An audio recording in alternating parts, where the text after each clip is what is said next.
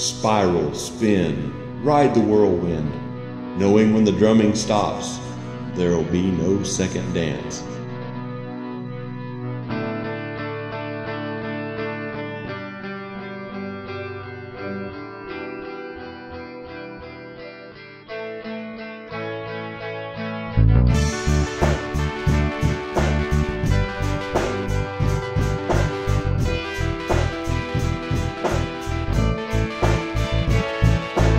Welcome you back to another episode of Drive Back the Night, an Andromeda series podcast. I'm Ryan Mazzacco. And I'm Ethan Maestri. Each week we look at a different episode of Gene Roddenberry's Andromeda and we break it down. This week we are looking at the episode Ouroboros. Absolutely. But Ryan, before we get into this, Yep. I'm noticing you've dispensed with the normal spiral binder this week for your notes. Mm-hmm. You got a nice little uh, three ring binder going on here. Yeah, I did. Um, I changed it up. I think I can say that uh, from this point on, things are going to be different. Okay. And since we're noticing things, I just want to say I know normally we don't talk about uh, what we wear, but that is a very nice purple shirt that you're wearing. You wear it very well. Oh, thank you. Purple looks good on you. Appreciate it. So anyway, on to the show. Ouroboros. Now this is an episode. This is an. Now this is an. ep- Which I guess makes it more believable that they would eventually become part of Dylan's crew. I had always wanted a ferret when I was a kid. I'm not so sure I want one now. yeah, If ferrets are those out. voices. Yeah, that was that was weird. I wasn't expecting If Andromeda that. were my child, I would drown it. There's more. It's a hard stance today. I remember that. Okay. An AI can have hope. If it's programmed to, it can. The Pax Magellanic didn't have any hope. An AI can perform its duties. That's how it gets. Okay, that, that was our discussion on the Pax Magellan. I think there's some kind of a, Which I guess makes a spatial time space distortion going on. Man, is this a whole temporal mechanic thing going on? Oh boy, it's an interesting plot device, but this is really getting complicated. Yeah, I got a headache. So Ryan, I think we should take a second and actually talk about the relationship between Tyr and Farrar. I mean, Who's Farrar? this is a guy. What was that one? I have no clue. I don't remember ever having that discussion. I don't think we have yet. Okay, well, it looks like the storm's calming down now. Yeah. Okay, you ready? That was strange. That was that was really really. I've never experienced anything. Hmm. You you ready to get on with the show? Let's try. Yeah. Let's, okay. Let's see. All can. right. So Ouroboros. Uh, okay. Um, I gotta ask. This is weird. Did you change your clothes? No. Okay, but you were just wearing a purple shirt, and now you're wearing a gold shirt. Yeah. It's it's the same shirt though. It's just it's really old. So it's just faded. Mm-hmm. By the way, I've heard the rest of this podcast. You have? Yeah. Oh, how did it go? Not so good, no. Oh, what happened? I've made a lot of mistakes. Oh, well, I guess you know what we have to do. Yeah. This is a pretty big episode, Ethan. Yes, it is. Uh, one that we've uh, seen coming for a while. One that uh, I think, would you say, probably we've been looking forward to? Maybe a lot of our audience has been looking forward to? Yes and no. Okay. And we'll probably get more into why the no is in there in future episodes. But, you know, yes, this is definitely, well, they say it in the show. And yes, it's a watershed event. Mm-hmm. So, yeah. Right. So, uh, a lot to look forward to, a lot to talk about. Um, let's go ahead and get into it. Do you want to start out with uh, some fun facts and trivia? I sure do. Okay. We got a few here. Uh, first of all, we've got a new face uh, for this particular episode. Christina Copeland is the actress that plays Kylie Vance, um, the security officer aboard the Andromeda during the time of the fall or the Nietzschean attack that eventually leads to the Andromeda being sucked into the black hole. She began appearing in television and films in the late 90s and throughout the 2000s in shows like Stargate SG-1 and the 4400 and a few films from the same period as well. And, and as I mentioned, she, she appears here as Kylie Vance. Now we have also a lot of returning familiar faces. Uh, again, Alex Diakun as Hohne. Um, this isn't actually the last time we're going to see him, even though this episode would lend you to believe this is the last time we might see him. no spoilers. right. Rick Cavallo, he plays Rakib. He's appeared in the first season as Rakib in a couple of episodes, and he's here as Hohne's assistant. And this will be his third episode that he's appeared in. And then we have Emmy Anik, and he plays Thompson. Now you'll remember Thompson is one of the gunners in the two man crew in the little gunner alcove um, in the pilot episode that we see at the very beginning of the series, and they bite it very early on. Well, we get to see him, this same actor, back in the same role Oh, wow. uh, Okay. for this particular episode of Ouroboros. So obviously, we're going to have a little bit of time shifting going on without uh, giving too much away. Now, Ouroboros or Ouroboros comes to us from the original Greek language, and it is the ancient symbol that depicts a serpent or dragon eating its own tail. It represents the recreating of oneself, or representative of constant cycling. It is also interesting to note that the symbol appears not just in Greek culture, but also in ancient Egypt and Indian culture as well.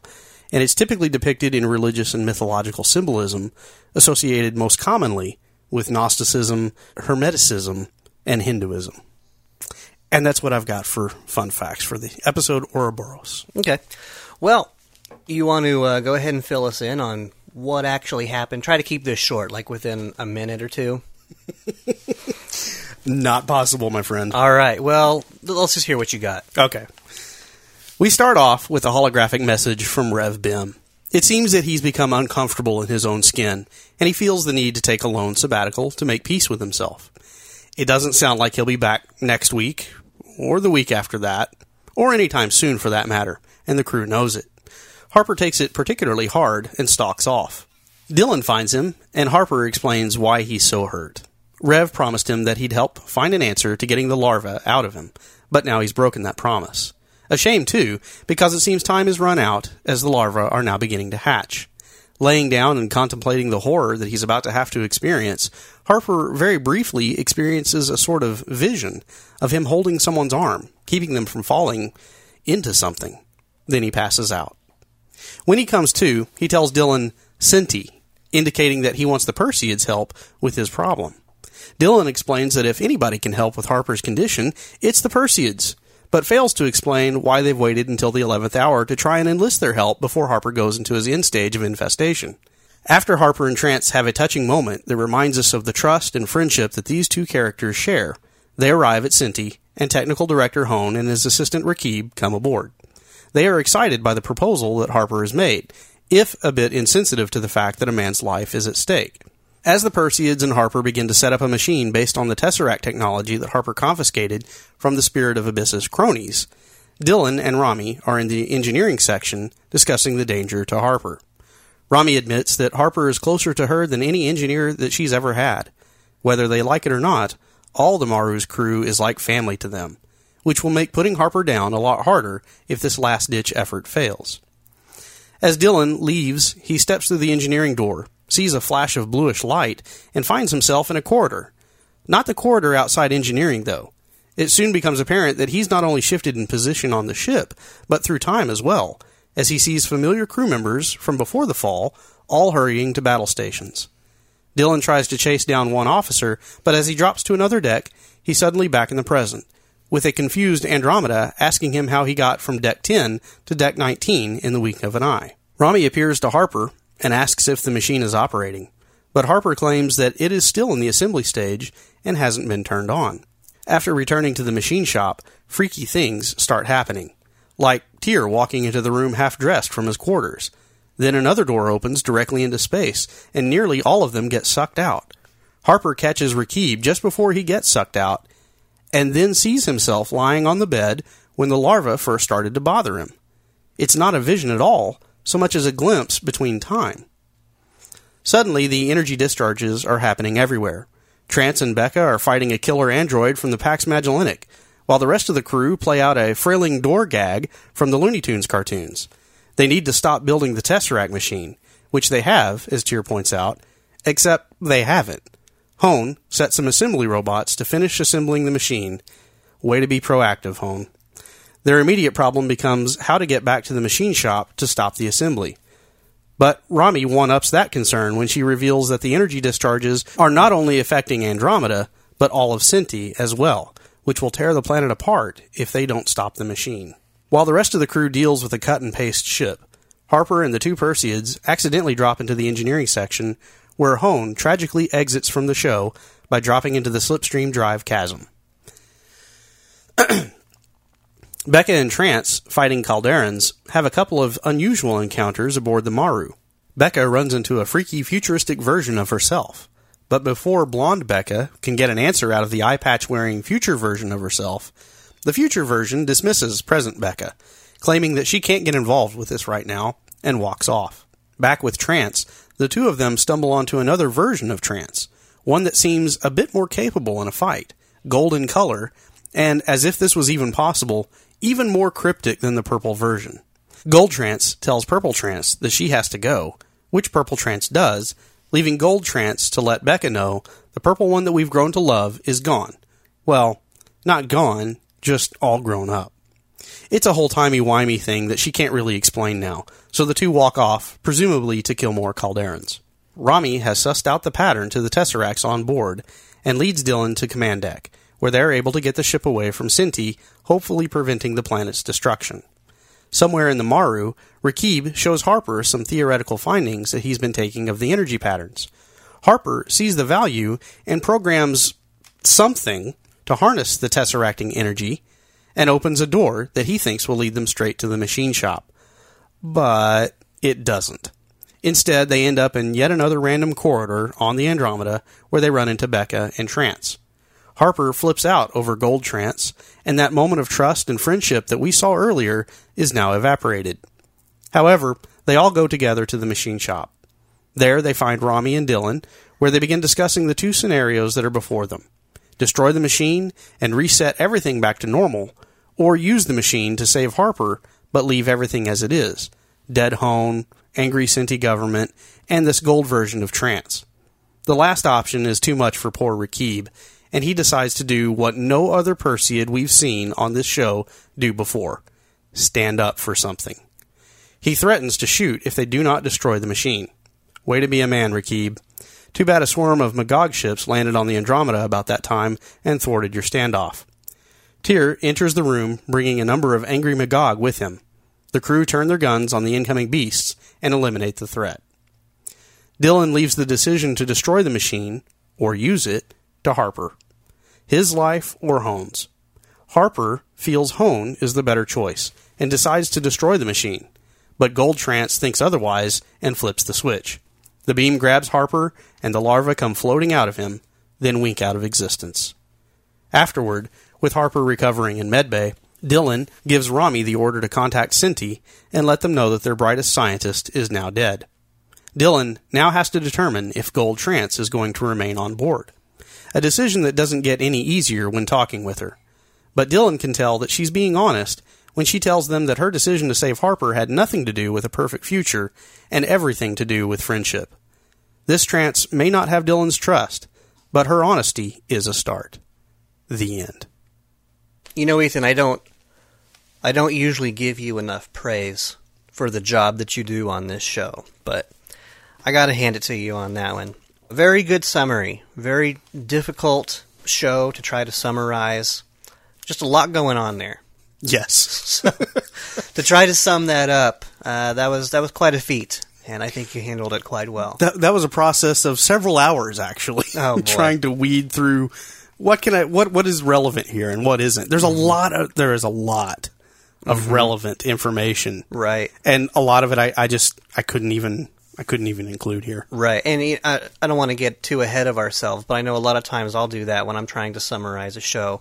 Uh, there's t- there's whole sequences and whole scenes that I'll just parse from it because it, it's not important enough that I put it in. But yeah, you're right. In this one, what can you leave out? It, there was so much that was so solid and so um, important to what was going on. Yeah.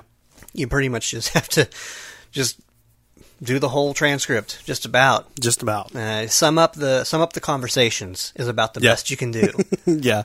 so I applaud you and your efforts. Oh, thank you. I appreciate that. Uh, one thing, one question I did have though, from the very beginning, is Beka. She asks when when they find out that Rev Bem is gone and he's not coming back, evidently, uh, and they say, "Well, let's go get him." And Beka says, "Where would we even start? Where would we even know where to find him?" My first thought is, "Did you forget that you have trance?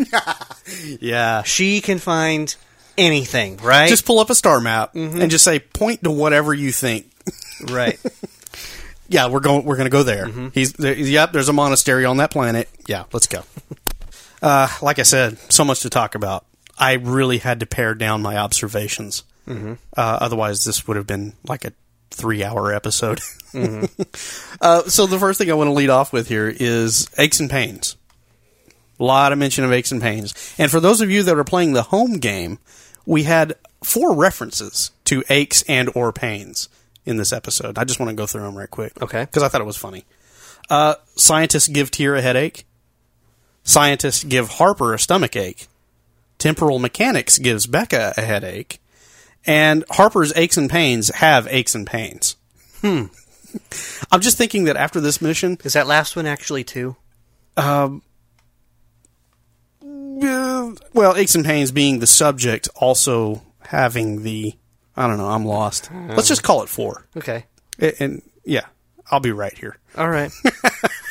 uh, Perhaps after this this little uh, mission that they've had, mm-hmm. maybe Dylan can assign some R and R for them. yeah, you would hope so, wouldn't you?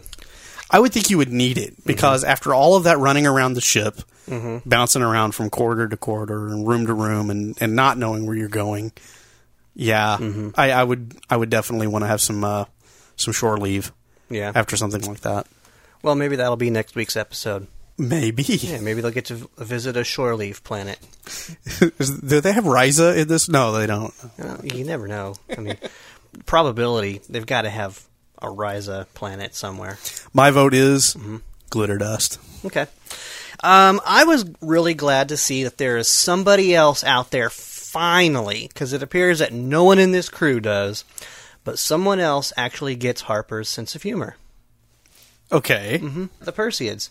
When, Rakib? When they when they make the joke, when Harper makes his joke about he puts his foot up, and he's you know talking about his his insides and uh, Har- Harper going down downstairs, yeah, or something like yeah, that. Yeah. And uh, anyway, uh, I don't remember if it was if it was Hoon or Rakib, but one of them, the Perseid standing right behind him, kind of giggled and laughed. That's right, and it was Hoon I believe. Okay. I believe it was. Yeah. So, Yeah, that was nice to see for him to get some love. Now, do you think the Perseids actually know what Picasso is, to where they would be able to laugh, like knowing what the joke is? I don't know. They kind of seem to know about everything. That is true. They're very, very intelligent. I mean, Hohne is the like chief chief spy master, I guess, when it comes to archiving data or whatnot. Mm-hmm. Yeah. So, if the Perseids are Harper's best hope, um, I, I alluded to it in the summary. Mm-hmm. Why are we just now getting around to contacting them? Why? Why is this? In, in he has a week to live.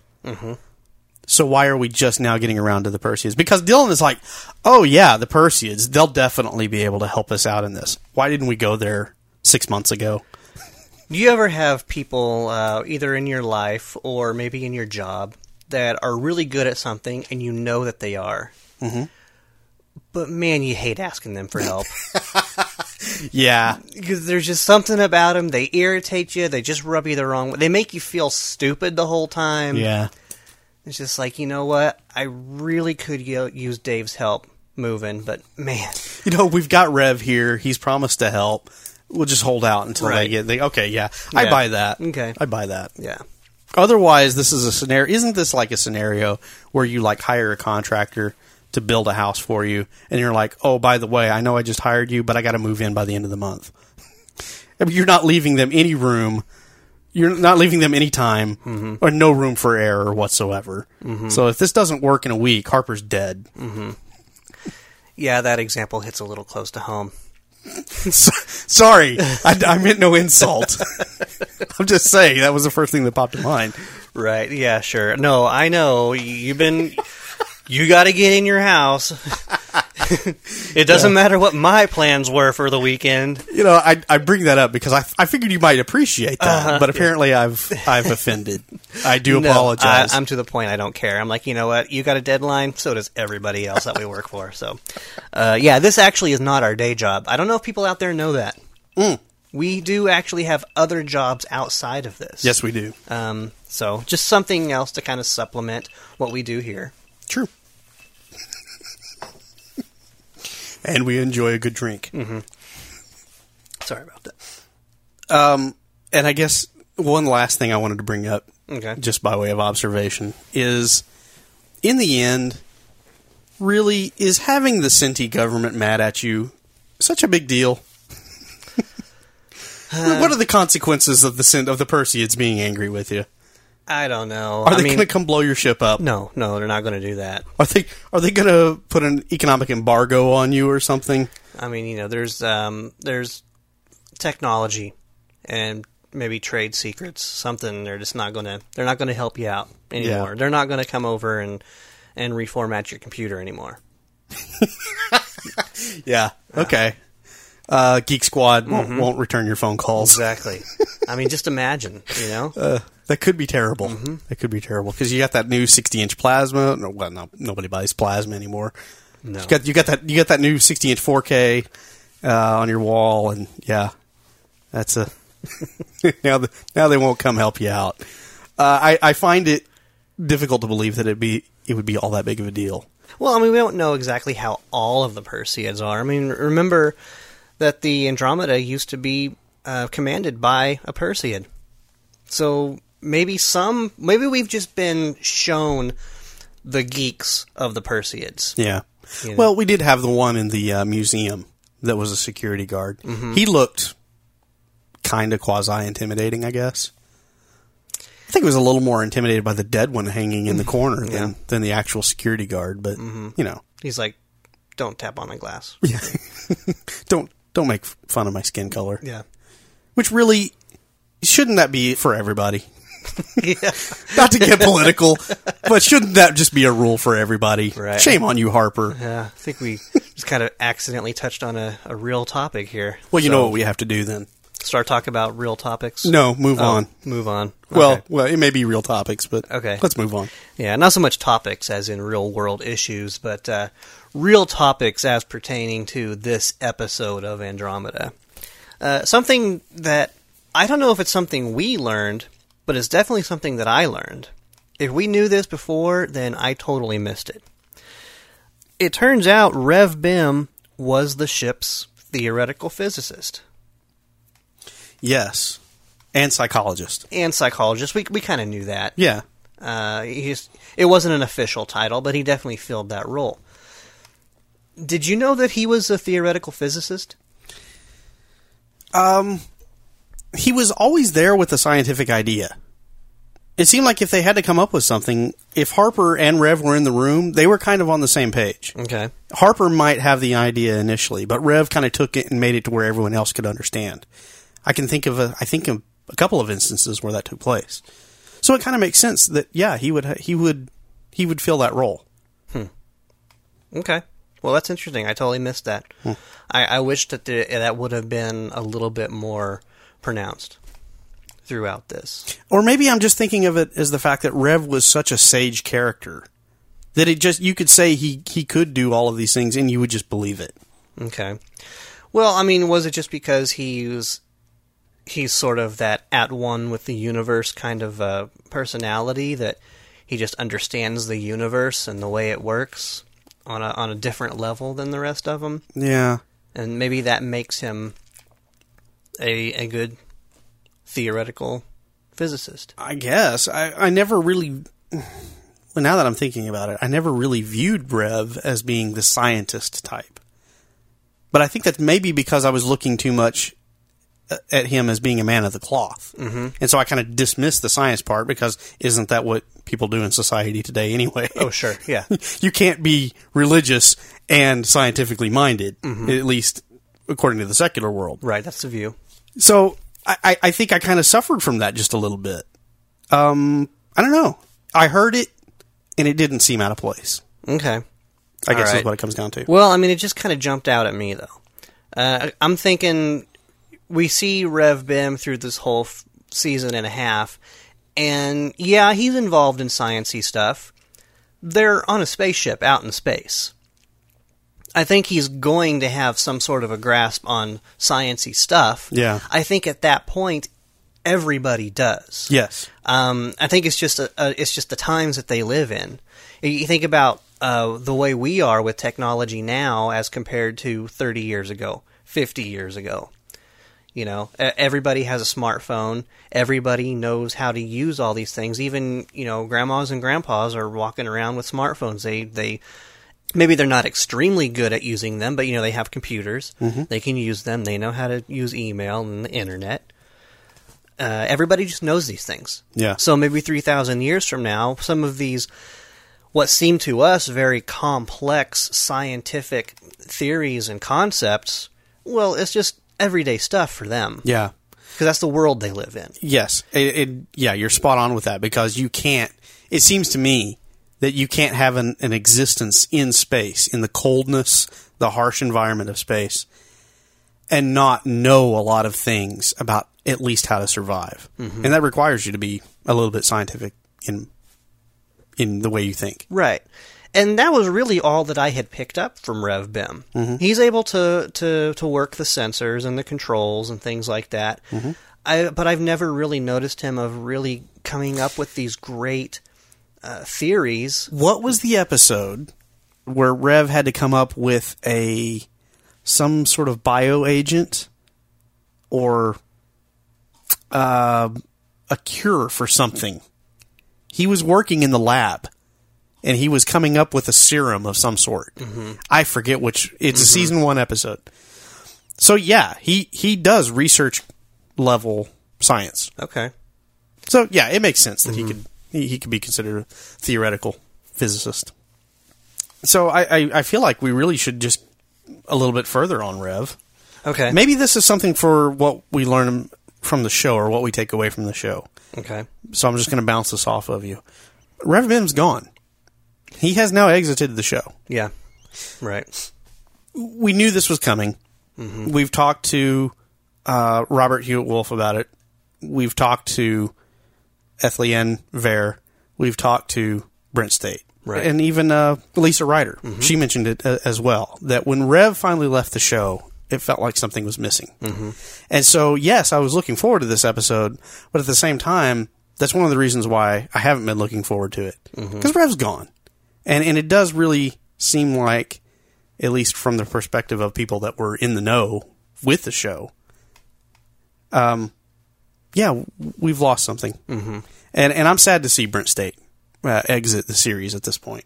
I would love to have seen him in it a lot longer, and we know he wanted to stay with it a lot longer. He just couldn't. Right. Uh, at least they left it open ended. Yes. They didn't kill him. True. He's, uh, like you said, he's on sabbatical. Yes. So who knows? Maybe we will see him again at some future point. Wouldn't that be cool? Yeah, we can just hope. Yeah. So Tyr, we don't have a whole lot of Tyr in this, but what Tyr we do have is uh, sort of a hypocritical Tyr. Okay. When Major Vance is chasing him through the hallways and their and their crew, they're trying to hunt him down.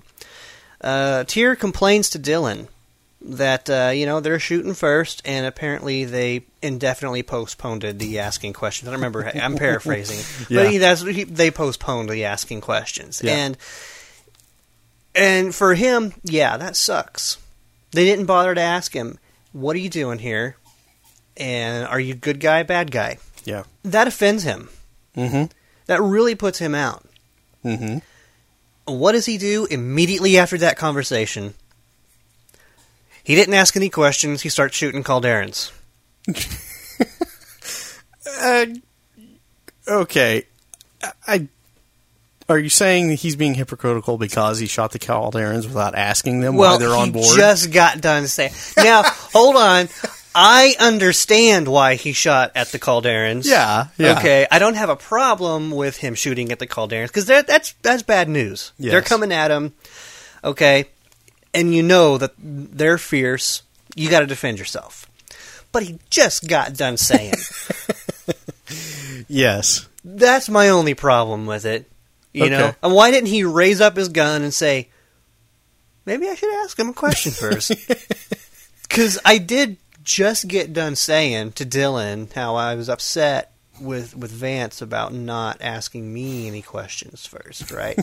so I just be, "Hey, Kalderans, so we cool?" And then when they shoot back, and you know they're going to miss because they're bad guys, Right. Right. so then then you can take them out. Okay. I'm not even going to try and argue it. Wow. so I won this one? Congratulations, Ryan. You won that one. So we're going to get Kalderans on the Maru and the Andromeda. Is that what we're get? Is that what we're led to believe for this? Well, this sure- is coming on a future episode. It sure looks like it. A lot of them, mm-hmm. like as many of them as there were Magog when they swarmed. There weren't as many Magog this time. No, there weren't. that was a very, very small boarding party. Yeah. Maybe what happened was they all ended up in like the aft part of the ship. They ran the wrong direction, except this one group. Maybe they saw Tyr and just chased him all the way forward. Uh, maybe there was a janitor cleaning out some of the uh, costume closets and just threw out a bunch of the Magog costumes. Due to a budget budgetary error, we sold these to the local Salvation Army. Yeah, maybe. So we're reminded again that this was one of the uh, on weeks where Harper has Magog larvae. I am so glad that we can put this trope to bed. Now. Okay. I'm just going to state that for the record. Okay. I like this episode for the fact that we don't have to make larva jokes anymore. so, so yuck it up. okay. Get them out of your system. All right. Because I think it's done after this. Yeah. Um, I, I am a little confused though because I keep going back and forth when I when I've I've noticed that I kind of say Magog eggs or sometimes Magog larva Mm-hmm. or larvae. Yeah. and I can't seem to settle on which one Which it's one supposed is. to be. And I think I finally figured out why that is. Is because they haven't. Right. They call them anything from larvae to larva to eggs. to Magog. Right. And Magog babies. yeah. and and I don't understand how if they're larvae as Dylan says at the very end, well, close to the very end, he calls down to Rommie and says, These Magog larvae are about to hatch. If they're larvae, have they not already hatched?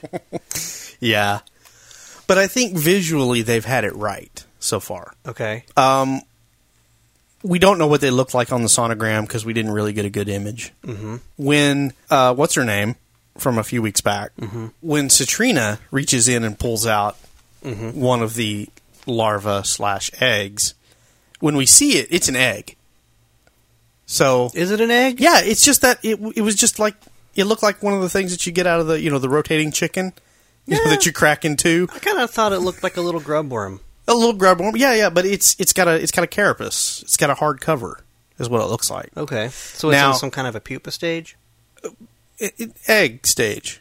Let's just say egg. Okay. So it was an egg Okay. visually when Citrina pulled one out. Okay. Now that they're starting to hatch and they're pupating, is that the term? I don't know. Okay, we don't need a biology class lesson here, but uh, in, in any case, so when they when they float out of, of Harper at the end, they've got like features and leg quasi leg looking things. I mean, they look more like something attached. Mm-hmm. So I, I think visually kind of looked like a flea under a high-powered they mic- did. microscope. Yes, they did. I would agree with that wholeheartedly. Um, but it seemed like they had visually, it was straight. But you're absolutely right. The terminology they used over these last 12 episodes has been anything from Magog baby to egg to larva to whatever. Okay. Um, I have to disagree with you a little bit on that because in that episode, Into the Labyrinth, uh, now we had joked in in that discussion about when she did pull them out, how they were very noisy, but they didn't move. Right. But when we what we do see of them on the the ultrasound on the sonogram there, uh, they're They're moving. They're moving around, Yeah. which was why it was a problem for me. there you go. Okay. There you go. The sonogram is looking through the hard shell, through the to the the embryo, whatever that is. It's moving inside of it. Okay. You follow me? Mm-hmm. You follow Yeah. me? Yeah. And when you pull it out, it's it's milky colored, so you can't see through the hard carapace or the hard shell. Okay. And suddenly, I want a Cadbury egg for some reason. this is weird, but you know, totally different conversation. Mm-hmm. But anyway, yeah. So that I, I think that's that's my explanation for it. The sonogram machine shows you what's inside the eggshell. Okay. Mm, it's tough, but I'll go ahead and just go with it Yes, because we got nothing else. All right. Uh, coming back to you mentioned Rev being the the scientist on board, the resident scientist. Uh, I we already knew this. I think it, I think she stated it before. But considering some of the missions that she's been involved in, you kind of think of Andromeda as being this big ship, this powerful computer. So when it comes to doing calculations and sciency air quotes mm-hmm. sciency type things, she's capable, mm-hmm. right? Yeah. Yeah. Andromeda's not a science ship, but she plays one on TV.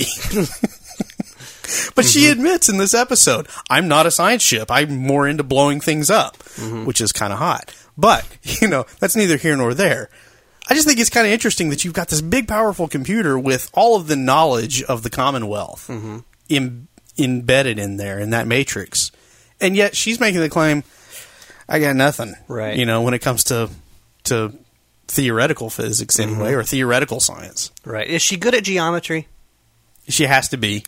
she can plot angles Yeah. because she's got to get that big hole Okay. through whatever. Okay. Yeah, that does seem odd though that she's a spaceship in space. yes. Everything about that is sciency, isn't it? yes.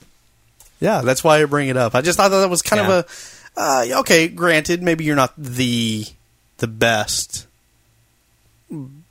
but you're more than capable. Mm-hmm. You've demonstrated it mm-hmm. many times. Well, that's what I was going to I was getting ready to say. It seems like on many occasion we have seen her be able to solve some pretty sciency problems. She's pretty good at physics and and and all that stuff. Uh, maybe where she has her downfall is things like um, biology. Okay. and I, I could see that. Maybe Yeah. not not being a great doctor. There, it makes sense Uh-huh. because she's more into tear tearing flesh apart rather Right. than you know helping Right. mend or put things together. Now, this situation here, this is a lot more theoretical. True. Maybe that's what she's not good at. Well, and yet she's the one that identifies the pattern in the tesseracting energy fields, Right. And is able to lead Dylan to where Dylan needs to go. Nobody else figured that out. Right. Isn't isn't science a lot of science just recognizing the patterns within chaos? Yeah. And that's exactly what she does in this episode. Mm-hmm. So I think she's selling herself short. Yeah. I think so. Uh, Andromeda has some some sort of self esteem issues. Maybe Harper did that on purpose. You might be right. uh, try to take advantage a little bit. Oh, Harper.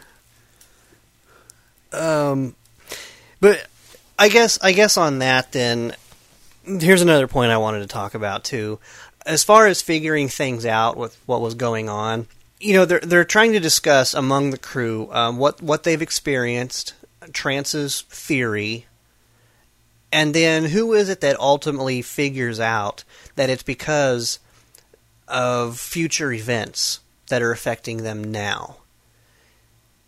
It was Dylan. Yes. And I kind of have a problem with that. Really? Yeah, because as much as Andromeda says that she's a warship, she's all military and strategy, strategery, some say, and she's she's not she's not science. She's not a science vessel. Dylan's not a scientist. He is a military officer. He's a commander of this military warship. Yeah. And yes, he is aware of sciency stuff. He has to be to exist in this universe, right? But the way that he's the one that comes to the conclusion, he's the one that says, well, maybe it's not because of anything that we've done, but something that will be done. They've already, in the future, they've put together this device, and it's affecting us now. I I don't know. I mean, of all of them, Dylan is the one that goes into the past. I mean, he he ends up on a deck where he sees all these people that are dead. He knows he's not crazy, although he's willing to entertain that idea, and he's kind of fearful that Rev's not there to talk it over with him. But at the same time, he's familiar. He knows what he experienced. He knows what he saw, and with all of these other freaky things happening, as Beka puts it, um, it doesn't seem like it would be that hard of a leap. It just seems like such an abstract thought for such a not really that abstract of a mind. He's very this is this, that is that, you know? Yeah, Uh, I I don't know. It just doesn't seem like a way that Dylan's mind would really think. Like he would go that way. Um, I think that is something that probably Harper or Hohne would probably figure out first. Yeah. And now that I'm thinking about it, um, I'm taking Dylan and projecting him toward the end of this show. Mm-hmm. He's able to take kind of these, like you say, abstract ideas and string them together and come up with a, a spot on idea mm-hmm. or, or, or theory mm-hmm. about what's going on. And yet, you talk about having a problem with Dylan being able to do that to make that scientific assumption mm-hmm. correctly. I kind of have a problem with how Dylan approaches trance at the end of the show. I mean, everybody is established it's trance. It's it's trance. You know, past and future and all of these things have been intersecting. So why do you have such a problem with future trance showing up and present trance disappearing into either the past or future? Um, I kind of have a problem with Dylan not trusting this character that we've already established has earned trust. And he's looking at her and saying, You look different, therefore I do not trust you. Well, I mean, he's clearly not comfortable with her now. But why? Why? What has she done? Other than overriding a decision by another crew member, mm-hmm. which does to me, yeah, okay, that kind of throws up maybe a little bit of a red flag. Mm-hmm. Because Harper was saying, my life is forfeit. Mm-hmm. That Hohne, Hohne is is a better candidate to to live. So I am choosing to. Oh wait, you she turned on the machine. Okay, yeah, maybe that gives you pause to say, okay, you you acted outside of normal bounds. You overstepped your bounds. Right. Okay. But the way he presented it is you have no basis for trust whatsoever. It's trance. Yeah. so I kind of have a problem with that mm-hmm. since you're bringing up Dylan's foibles. I know. I can't argue with that either.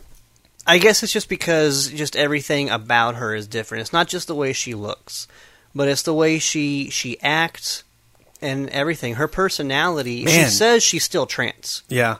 but she's she's clearly different. Did you see the way she took the head off of that Kalderan? Yeah. That was impressive. Yeah. That was like Highlander stuff, mm-hmm. man. That was yeah. You know, she just seems a lot more serious, a lot less cute, just different. Yeah. And, and stepping outside of the universe of what we learn about the Andromeda universe, we know why that happened. Right. I mean, that was a production decision to try and draw in a broader viewing public. Mm-hmm. It, it's still Laura Bertram. It's still that same innocent face, even though she obviously has experienced a lot, and it has changed her, and she has grown. She is this is a grown up version of Purple Trance. Mm-hmm. It's still trance, and and I think more than anything, that scene that she gives at the end, where she talks about, you know, th- the action that she took in saving Harper, that was a selfish act. Mm-hmm. She did that out of friendship. She didn't do that because of, of some, you know, Dylan points out, you've always had your own agenda. She didn't do that because of her own agenda. She did that because she has a relationship with that crew member, an appreciation for that crew member. I, I feel like Dylan should have given her a little bit more of a break. Well, and he, he did kind of soften a little bit um, from that, Yeah. which is kind of odd that she would say that he would soften because she said that she did something incredibly selfish. Uh, but from his viewpoint, it's like, okay, well, there's something different, honesty, Mm-hmm. and and she really does. Gold Trance just lays stuff out on the table um, a lot more than Purple Trance ever did. When he asks her how how does this make the universe a better place, and she's just like, I don't know. I may have made it worse. Yeah. So, but you know, she's. I can kind of see where, where, a trance like this could be a benefit to everyone because she has already experienced things. She's already seen where things goes wrong. Like she admits herself that she can't. She doesn't know how to make things right, but she knows how to make things wrong. So let's try to not go down that path again. Yeah. Instead of going where I point to on the the stellar map, now you have to listen to what I tell you not to do. Yeah. yeah. So that is a ch- that is a difference. I'm going to ask you okay. um, because one of the other things that I have is about what do we learn? Purple Trance's exit. Okay. I just want to ask, which do you like better, Purple Trance or Gold Trance? Well, I mean, we only saw like 15, 20 minutes of Gold Trance. So, Well, you've seen hard. Three and a half seasons of Gold Trance. right.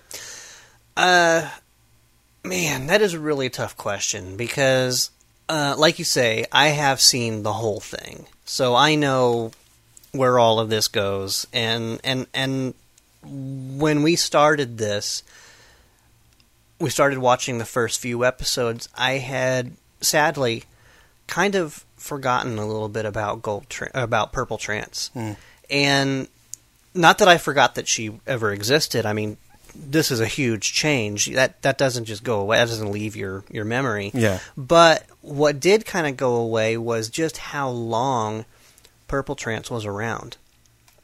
Um, my perception of this was that she was just there for a little bit and then gone and going through and looking over this and seeing that it was this was halfway through season two before this change is made and it kind of blew me away a little bit and it started it's got me thinking what all was purple trance involved in that i forgot about Mm-hmm.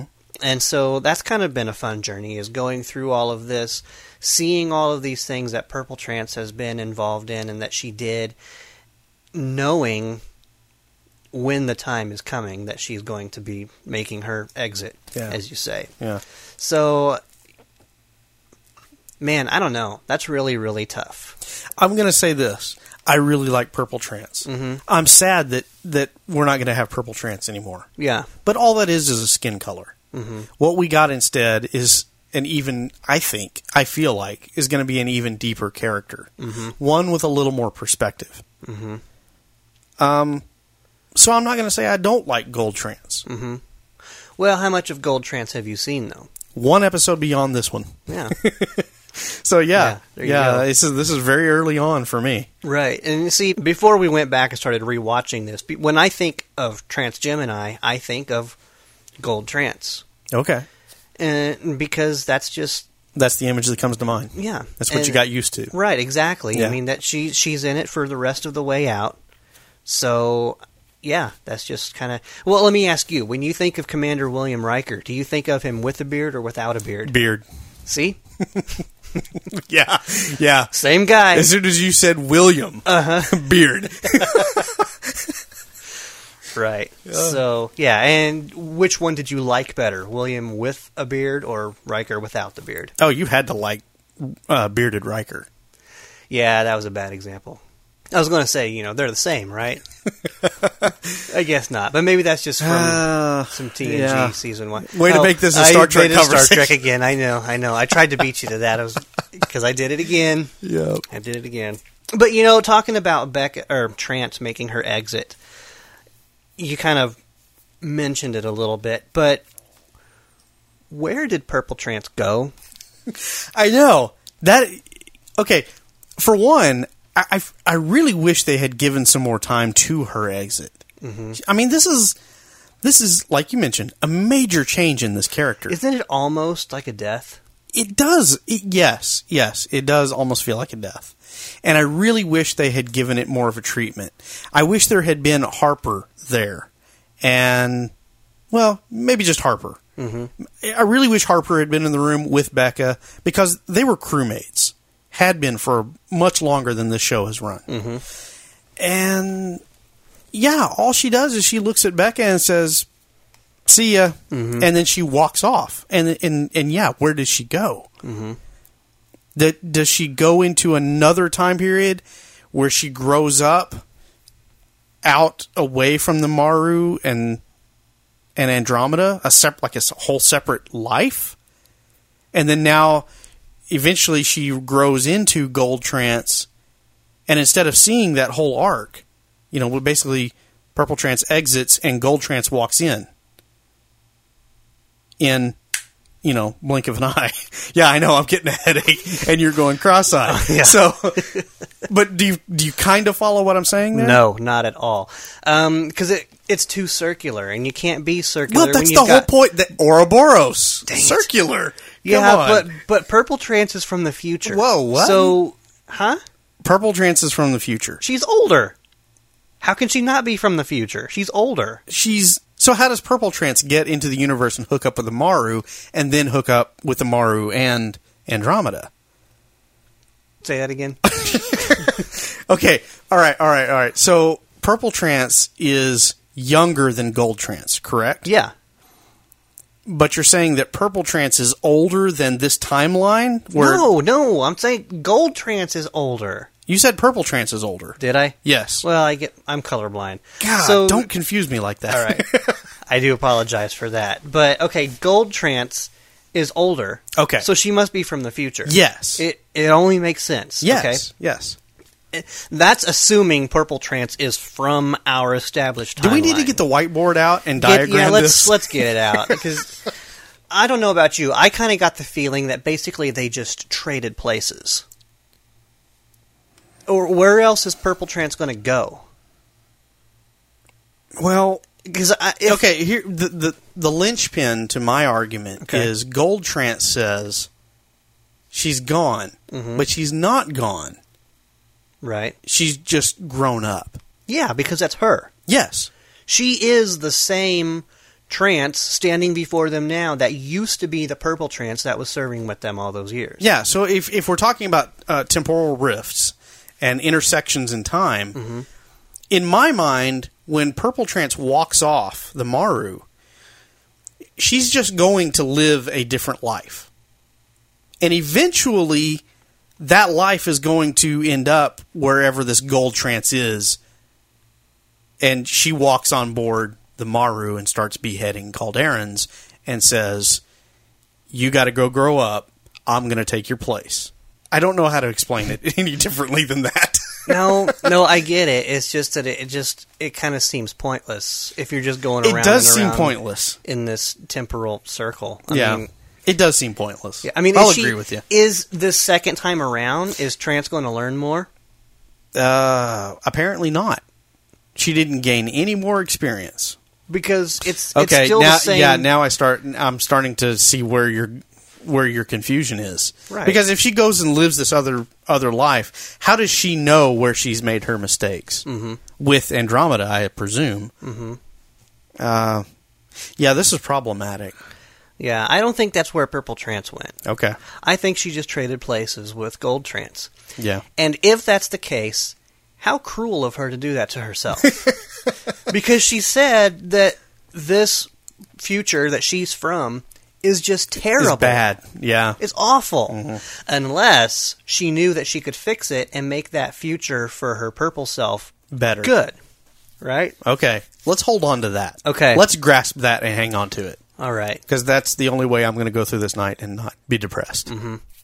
But Because I'm- I do like Purple Trance. yeah. I, I hate to think of her in a worse situation than Right. she's already in. You know, they, they say that with this, um, with all of these distortions that are going on, it's creating some sort of an environment in which paradox can exist. Yes. And I guess that's just to try to tell all of us geeks and nerds don't try to think about it too much. We're Yeah. just saying that this can happen Yes. and don't try to figure it out. These paradoxes are just happening, okay? You you really need to supersede or, or, or super whatever in the background. You need to have "Let It Go" playing from a particular favorite movie of your family's. Oh, well, yeah. Let's just say it plays a lot. I don't know if it's a favorite, but And, uh, and I just I want to touch on it briefly because we've seen him so often. Mm-hmm. Hohne's exit. yeah. That, that was kind of sad. Yeah. It seemed to me that Harper didn't put his best effort into trying to hold on to Hohne. Was it that or was Hohne not? Hohne was just flailing about and yeah. I'm not good at this kind of thing. He almost wanted a line like, "I have to die now." It's what they've written. Right. well, I mean, honestly, who is good at that kind of thing? I well, yeah, Uh, well, I mean, Tyr, obviously. maybe. I mean, Had he- Tyr been there, Right. Totally different timeline. Yeah, I don't know if even Tyr could have saved him. Because he was, he just really seemed determined Inept. to give up. Yes, yes, he did. That that boy had a lot of quit in him. yeah. Initially, I wanted to put it on Harper, but yeah, no, it's yeah. Mm-hmm. Hohne didn't fight hard enough. I don't think. No. Maybe maybe the Perseid adrenal glands don't work like the human version. Right. Okay. Let's just accept that and move on. Um, this is kind of a little point about uh, about Dylan. You know, he he's willing to go ahead and just put Harper out of his misery if this whole thing doesn't work out, and these Magog eggs or larvae or larvae are going to hatch. Uh, because that's that's a brutal thing. We don't want that to happen to Harper. So Dylan is willing to put an end to that. Now, here's where I have the problem. Harper didn't ask him to do that. Uh, Harper just says he, he he says this is going to be awful. Here, you know, this here it comes, and Dylan just says, "I'll never let that happen." It's like, whoa, whoa, wait, wait a minute. Um, thank you, but I didn't actually ask you to kill me yet. Yeah, but doesn't Harper know that's what's going to have to happen to him? Yeah, but wouldn't you at least like to just be able to ask somebody to do that? I mean, he's Yeah. he's already asked Tyr to do it, so we know that it's it's in him to do that. True. But with Tyr, that wasn't something that Tyr volunteered to do. Right. When Harper told him, "If these things start to hatch, just kill me," and then Tyr, he's just he kind of rolls his eyes because, oh, okay, there you go, just just quit, like you would. But he agrees. He's like, okay, whatever, I'll do it. I don't really care. You're the one dying, not me. Not the way I would want to go out, but you know, your decision. Dylan doesn't give him that decision, or doesn't give him that choice. He's he just says, "I won't let that happen." Yeah, but I mean, I, I, I'm watching it, and it. Yeah, that just seems like the logical conclusion. I mean, I, you you say you have a problem with Dylan being able to do that. Dylan understands that if he gets to the point where these things are coming out, it's in game. Mm-hmm. You know, it's yeah, it's a lot harder to kill these larvae when they're s- swarming around the ship Okay. eating all the food stores and you know crawling through Jeffrey's tubes. I know they're not called Jeffrey's tubes, but I'm calling them Jeffrey's tubes. I don't know what a Jeffrey's tube is. I've never heard of that before. But you know, so it's harder to track these things down and kill them through the ship, and then very quickly they become adult Magog, and now they're killing your crew. Mm-hmm. It makes perfect sense that Dylan is willing to, pr- to protect his ship okay. by killing Harper. Right. And I'm not arguing that it doesn't make perfect sense. I mean, yeah, I agree. That's the thing that probably has to happen here. I just think he could have asked instead of told him. That's all. It's like, hey, if this doesn't work, do you want me to just what what what what do you? Oh, let me. If this doesn't work, what do you want me to do? Yeah, because it's almost it's almost like when when a person is close to death, it's like, what would you like done with your body? Yeah. would you like to be cremated? Would you like to be buried? We're giving you the choice. Right. Would you like me to do it? Tyr's already promised. Which would you prefer? Right. Head, chest. And why didn't Harper remember that when he says, "Hey, um, I'm not going to let this happen. I'm going to take you out"? Why wasn't Harper like, "Oh, uh, Tyr's already got dibs on that"? actually, yeah. Yeah. because Tyr, you know, he was like, I don't know where he was, but he heard Dylan make that promise, and he's like, "What? No, no, no, no, no, no, no, no, no!" I could see him running down the hallway. No, no, no. uh, I um I get to. I mean, I promised him that I would do that. A lot of people want to kill Harper. That's all I'm saying. That's ultimately what I take away from this Right. episode. Yeah. Even Rakib. Yeah. Rakib pulled a gun. oh. Uh, I, I want to talk just briefly. I, I want to pick your brain. All right. Okay, so we had uh, Mad Max Beka Mm-hmm. Right. very briefly. Uh, is this something to remember going forward, or was this just kind of a throwaway future scene? Uh, let's see. How do I say this without spoiling it? No. Dang it! Yeah. All right, moving on. I think this is something that is uh, far into the distant future, a future that we will never see. We, we won't ever see it. Well, I mean, because Trance came back, she's going to change everything. And then and then beyond that, you know, when she finally does turn her attention away and she's going to exit, you hear a voice in the background. It's like a kid's voice that kind of calls her, and then she's like, "I haven't got time for this," and she walks off. So you're saying we don't have to remember this for any particular reason? Well, maybe we were supposed to at some point, but yeah, no. I mean, this is all just a. This is an alternate future that uh, now, since Trance has come back, she's going to change everything. Okay. So whatever happened to Beka, what for whatever reason she has the scar on her face, what however she lost her eye, whatever that voice was, you know, It doesn't impact our story here, Mm-hmm. ultimately. not anymore. Okay. Okay. All right. Uh, yeah, Rommie says that she's not sciency. Uh, she can't figure out things like like you talked about earlier. She's the one that figured out the pattern. Uh, and then she figures out how to navigate through the ship. Um, something about moving at right angles toward their goal. Did you understand what that meant? the way I interpreted it is whatever right hand turns they're making, instead of making the right hand turns, they're just going to make all left hand turns now. I I don't know. I was confused. Okay. Uh, Basically, basically, it sounded like she was saying, whatever we think we're going to do, we're going to do the opposite of that, and it's going to take us where we want to go. okay. Costanza tried that, and it worked out great for him. There you go. Okay. Seinfeld in Andromeda Yep. works. Yep. Um, I think really what they did here was just something that they did through this whole episode was have all this sciency stuff, but make it as vague as they possibly can. Yes. Uh, with this device that they're creating, they really don't tell us anything about how it's supposed to work, or even what kind of theories it's based upon. Really, I mean, we know Other that it's based on the Tesseract technology. which we didn't understand either. exactly. So here's this thing that we don't understand, and we're going to do these other things that we don't understand. We're not even going to use a lot of technical jargon. Like like the moment where Rakib shows him the Yes, and he, he goes to a console and he just bloop, bloop, bloop, bloop, and door opens and boom there's the there's the machine shop yeah, yeah. Did, I mean, did you see that screen? There was there was no, nothing there no interpretable data. yes It's just a couple of wavy lines. so it, it, basically it all all of this hinges on a sci-fi TV trope Yeah, absolutely. It's just be as vague as possible, and just throw around a few sciency terms, and then we'll just let the audience believe what they're seeing, right right like I did. oh I totally bought it Yeah, uh, like this is real. I was I'm in. pretty sure. I was all in It's just over my head is the thing. yes That's all. Yeah, don't look don't pay too close attention to the man behind the curtain Yeah.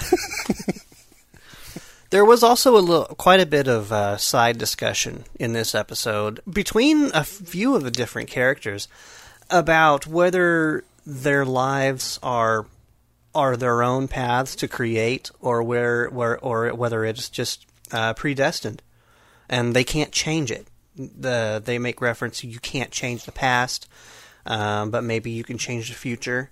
Rakib really doesn't know what to think. In fact, he seems to be more of the idea that it's okay that that Hohne's dead because that's the way it was destined. There's nothing that could have been done about it yeah until the end when he totally flips out that Hohne's dead. right So that doesn't make a whole lot of sense, right? Well, I think what he's seeing there is the opportunity to bring Hohne back. I mean, it's happened. Yeah. And he, he convinces Harper, you can't beat yourself up about it because it's in the past. Right. Uh, Despite the fact that the past, present, and future are happening all around them at that point. Um, it happened. Right.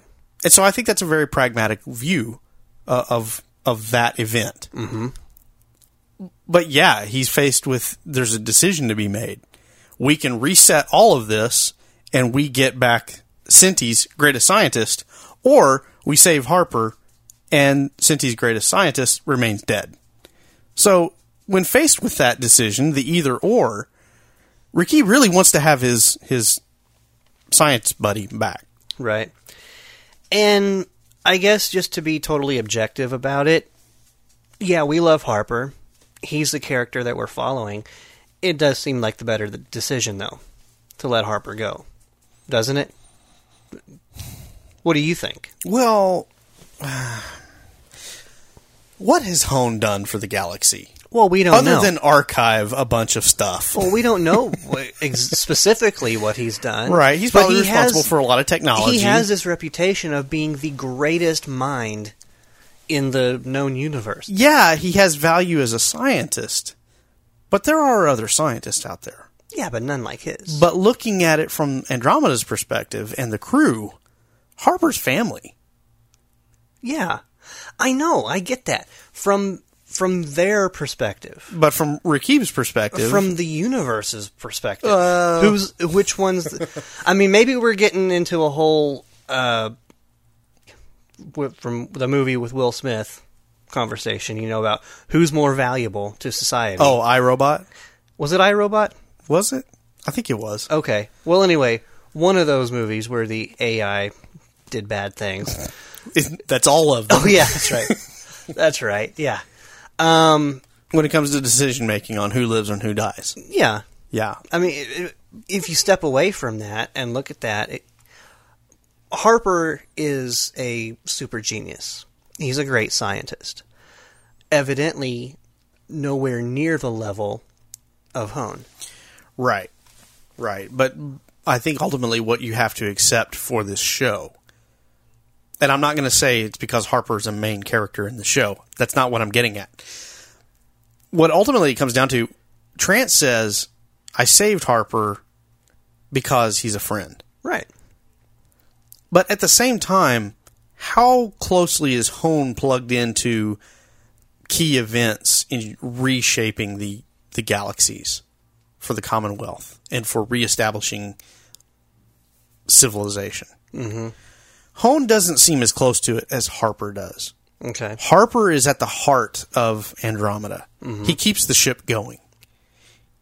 He is an engine for change. And I think even Trance at that moment, she could look at it and say, he's a friend. But at, at the same time, I think she can also look at it and say, Harper is a force for change. Mm-hmm. Whereas Hohne, yeah, he does good things, but it's only to benefit certain people in this time period. Mm-hmm. Or maybe it he was maybe it was even more selfish than just because Harper was her friend. What would have happened if they had destroyed that device? Hohne would have come back, mm-hmm. Harper would have died, Trance would have gone back to that terrible, awful future.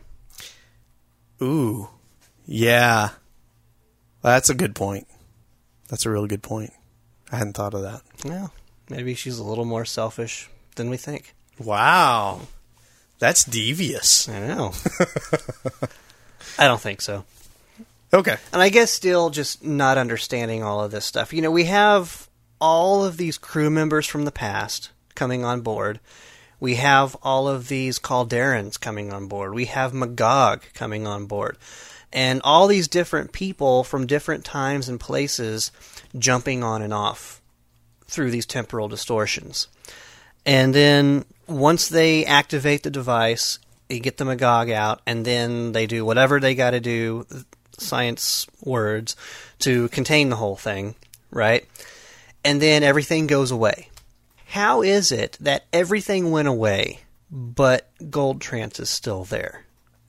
well, di- isn't there a line at the very end where Rommie says she's accounted for the Magog and Kalderan bodies? There are no live bodies left on the ship. So you're saying there were still dead bodies? Maybe they were. Maybe the the the ship defenses were still taking out stragglers uh, once all of the tesseracting stuff quit. So then they're still alive? No, they're dead. They got shot. They're they're. She accounted for all of them. Oh, well, see, that was that, that was a joke on the Andromeda's internal defenses. Oh well, yeah, it is a joke. yeah, I, I, I get that. Okay. All right. But in this case, it worked okay. Right, this time. this time. Okay. So I, I don't know. So, oh, oh, I mean, all the, all the old crew members, though? Okay, Dylan showed up with all of the crew members around him. Mm-hmm. He was out of place, but then he got back to the present. Okay. Uh, Vance, or, or, uh, whatever the, the security officer's Yeah, name Major was, Vance. Major Vance. She shows up on the ship, out of place. Mm-hmm. She runs off to take out Kalderans per her captain's instructions.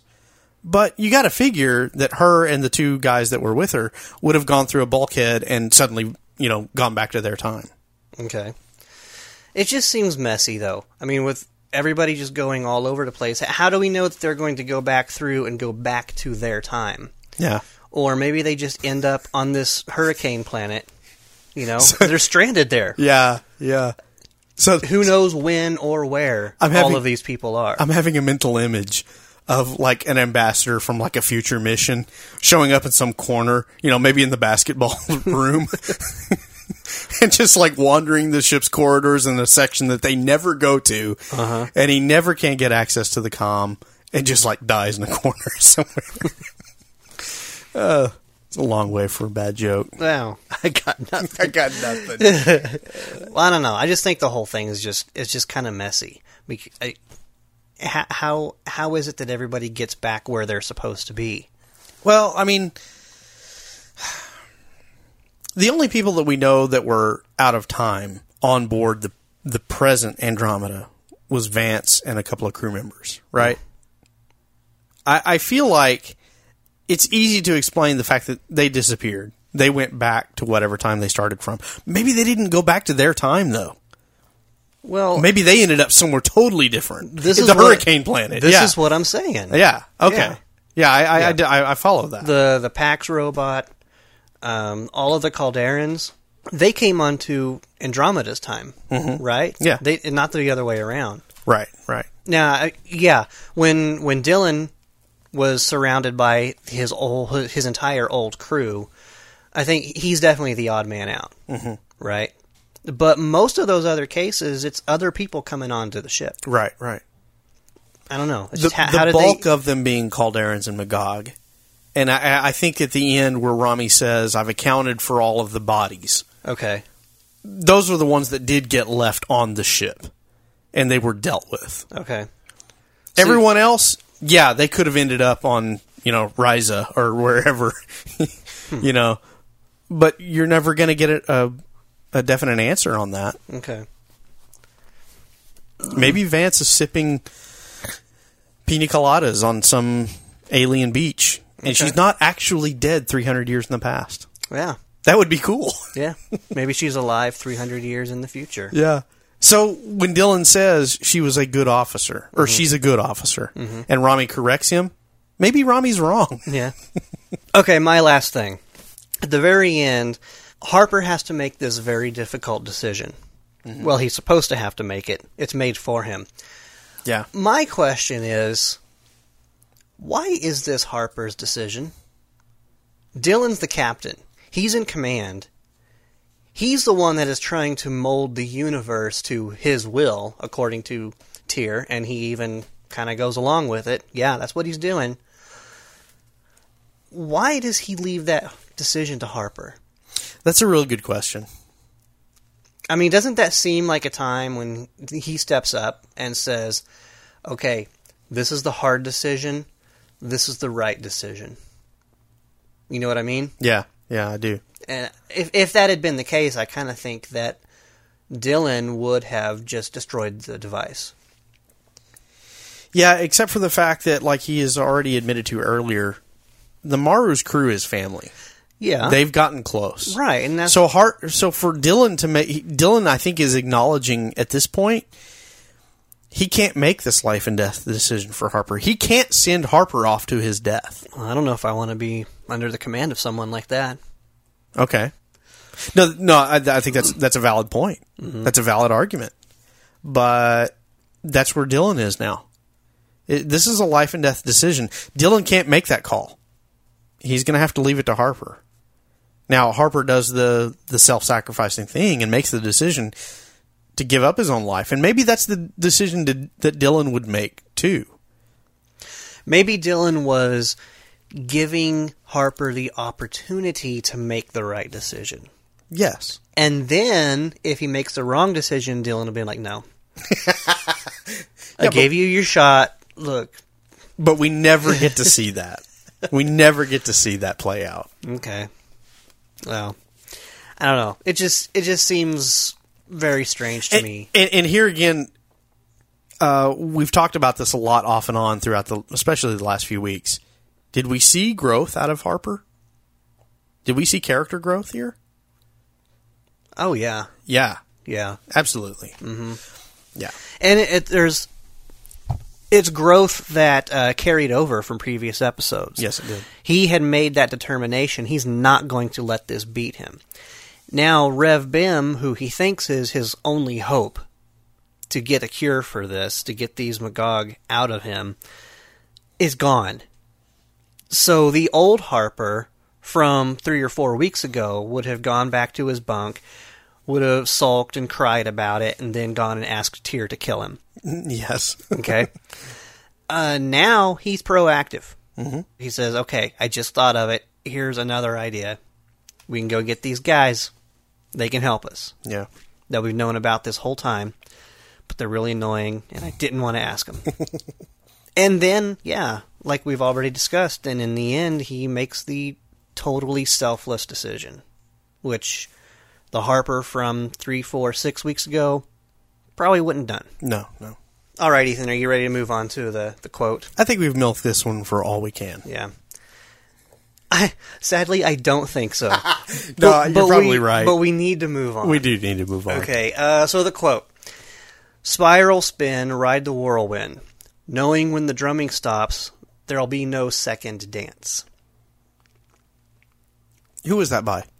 That was the uh, the Eula Poetess Mm-hmm. from Rhythms, Commonwealth year ninety eight twenty five. I think the Eulatempa Poetess Mm-hmm. Was a 70s Earth rock music fan. Okay, Uh, that's my thought on this okay. this quote. I think that uh, this quote doesn't hold up with the episode. Really? Explain. Well, I mean, yeah, in general, in our real universe, I think it's spot on. Life just happens. It goes with or without you, and you just got to ride it out. Yeah, and you don't get ch- second chances. Exactly. In this episode, they are given opportunities to mold the past, the future, um, to take to have second chances. Do we want to do this again, or do we want to do something different? Yeah, that's true. And so, you know, they're in a unique position in this episode. It doesn't happen all the time. Right, right. I was going to say we're breaking a lot of laws of physics. Right. right. Yeah, as far as real life, sure, definitely. In this episode, Totally wrong. Mm-hmm. No, yeah, yeah I, I see where you're going with that, and it, it makes perfect sense. right. So maybe they just give us that quote to, uh, to kind of keep us grounded, to remind us what life is really like. That what we're watching in this episode, it's fiction. Right. With some science in it. Okay, It's uh, science-ish. ish Stuff. ish, Yeah. heavy on the ish. Right. okay, so uh, let's go ahead and nail it down then. Ethan, uh, your thoughts on this episode, final thoughts. All right, final thoughts, and and I've been thinking about this during our conversation, and then during the day thinking about recording this episode. I didn't bring it up in the factoids. This was an episode written by Robert Hewitt Wolfe. Right, I was wondering why you had left that out. Yeah, because I wanted to discuss it now. Okay. This is the last episode written by Robert Hewitt Wolfe. He's done. A- At the point when this episode is recorded, he's already gone. Mm-hmm. He's already been dismissed by Tribune Entertainment. Is he not credited with uh, Dance with the Mayflies here in a couple of weeks? Mm, I thought he told us that that was a script that he had handed in, Mm. but as far as the production, he had nothing he to do nothing with to do with it, and they totally changed it. Oh, did they? from what he had originally written. Okay. They took the basic premise of the idea, I think is what I remember from the interview, Okay. and they altered it. Okay.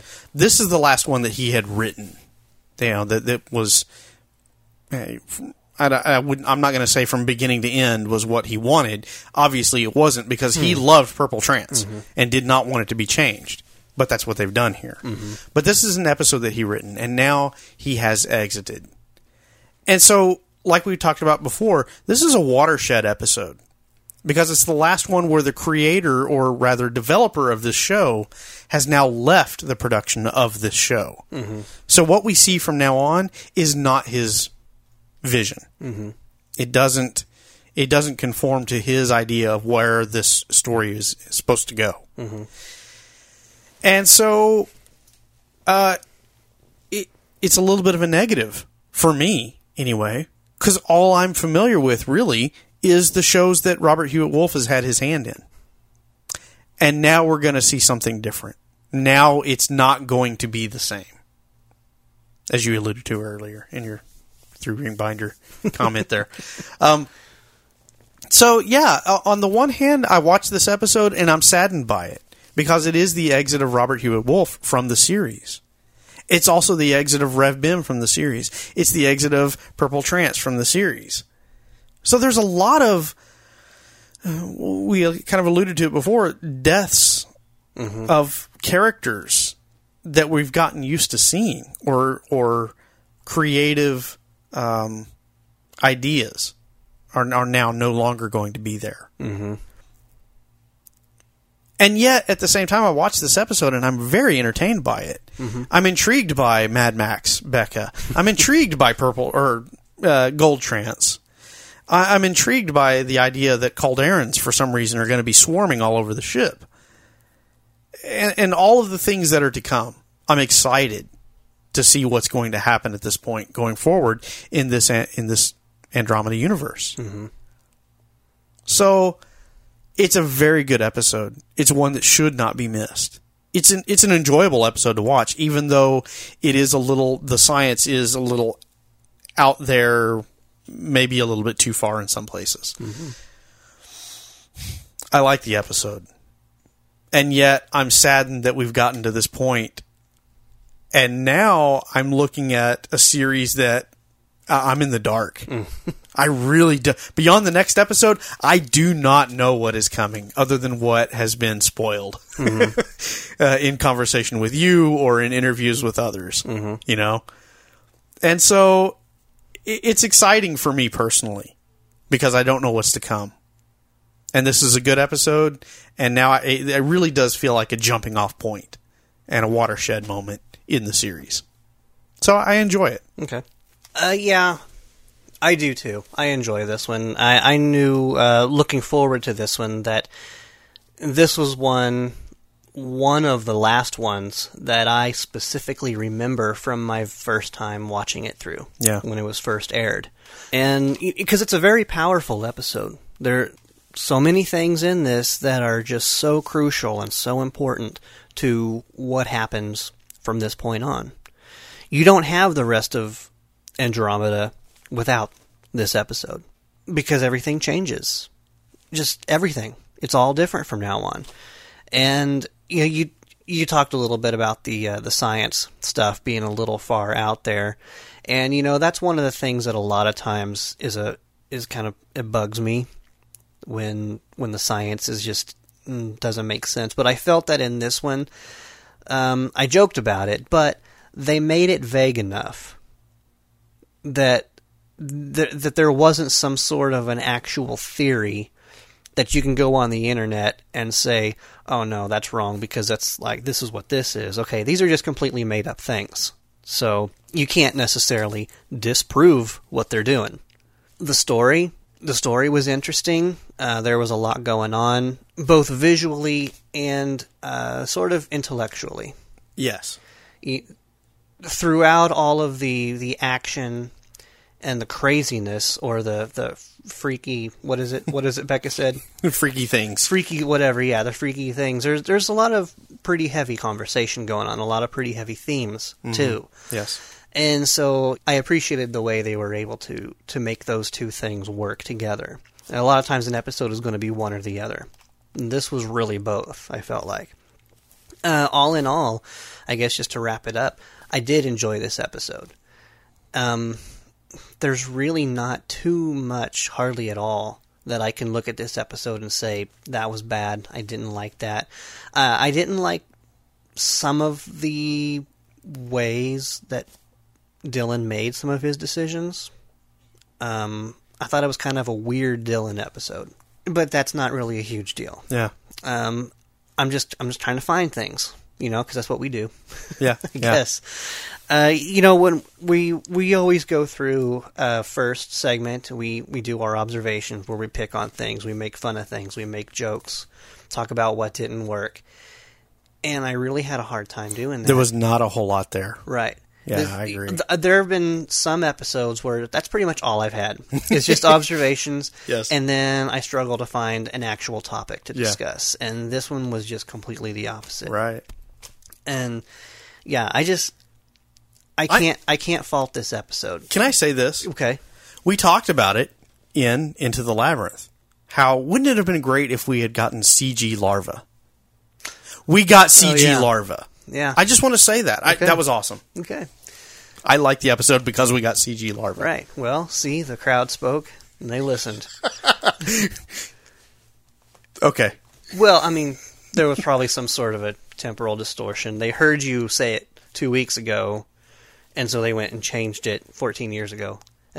It's hard to Right. explain. Don't try to understand Timey it. wimey. Right. Yeah. Exactly.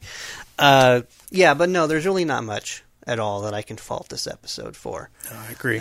it is sad the things that you talked about. It is sad to see Purple Trance go, to see Rev Bem go, to know that the one who, let's face it, created this show is exiting. Mm-hmm. It, Gene Roddenberry's credited for creating this, I guess. the idea of it initially. yeah, but I mean, honestly, it was Robert Hewitt Wolfe. Yes.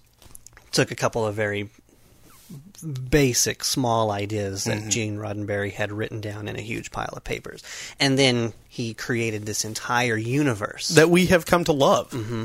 I mean, I, I, I will admit, I, I enjoy each week watching a new episode of Andromeda. Mm-hmm.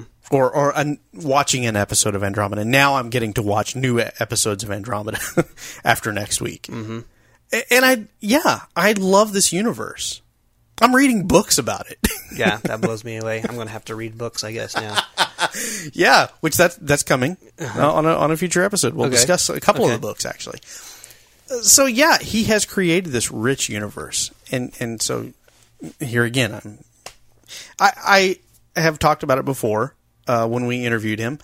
I am a Deep Space Nine fan. I love Star Trek Deep Space Nine, and so Robert Hewitt Wolfe is a person that I I I like his work a lot, and I really like his work in Andromeda. And I'm saddened that you know this is this is the exit. I guess just to sum it up then, yes, I do. I do like this episode a lot. You know, we joked before, there, there's just not enough time to discuss everything that we really want to discuss. And we've been at it an hour and forty five now. That's that's before editing, so who knows how long it actually is going to be. But yeah, there's more to talk about, Yeah. isn't there? Yes. And so um, this is actually just going to be the Ouroboros Part 1.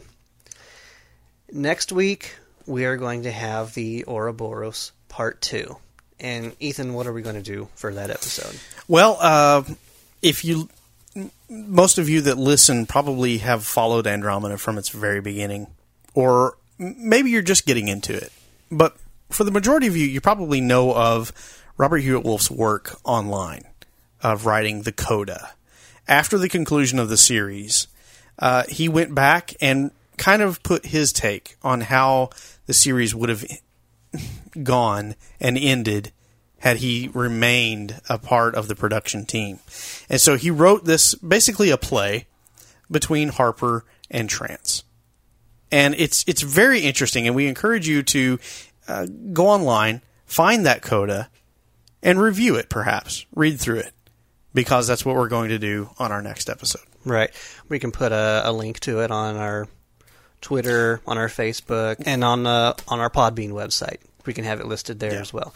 Um, right, and and th- of course the reason why we're choosing to do this now is because not only because this is when uh, Robert Hewitt Wolfe leaves the show, but this is also the the point in the timeline where Robert Hewitt Wolfe's coda actually takes place Yes, that is true. is during this episode. So uh, we actually talked about it uh, several times about when do we want to dis- discuss the coda.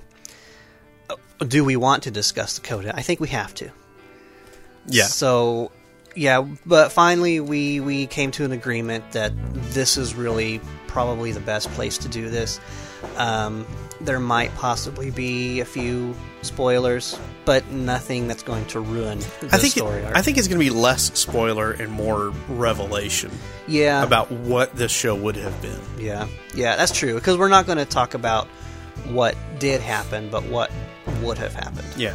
Okay, so you're, if you don't know how this how this show ends, well, you're not going to find out by listening next week, but you will find out how it didn't end. That's a good way of putting it. Okay. I like that. All right, all right. So uh, let's go ahead and wrap this up then, Ethan. Uh, somebody wants to get a hold of us. Uh, s- drop us an email. How might they do that? Uh, please send your emails to drivebackthenightpodcast at gmail.com. You can also contact us on the social media. We are on Facebook and Twitter using the handle Andromeda Pod at both of those locations. Our home is on Podbean. We're www.andromedaseries.podbean.com. There you'll find every episode that we have done.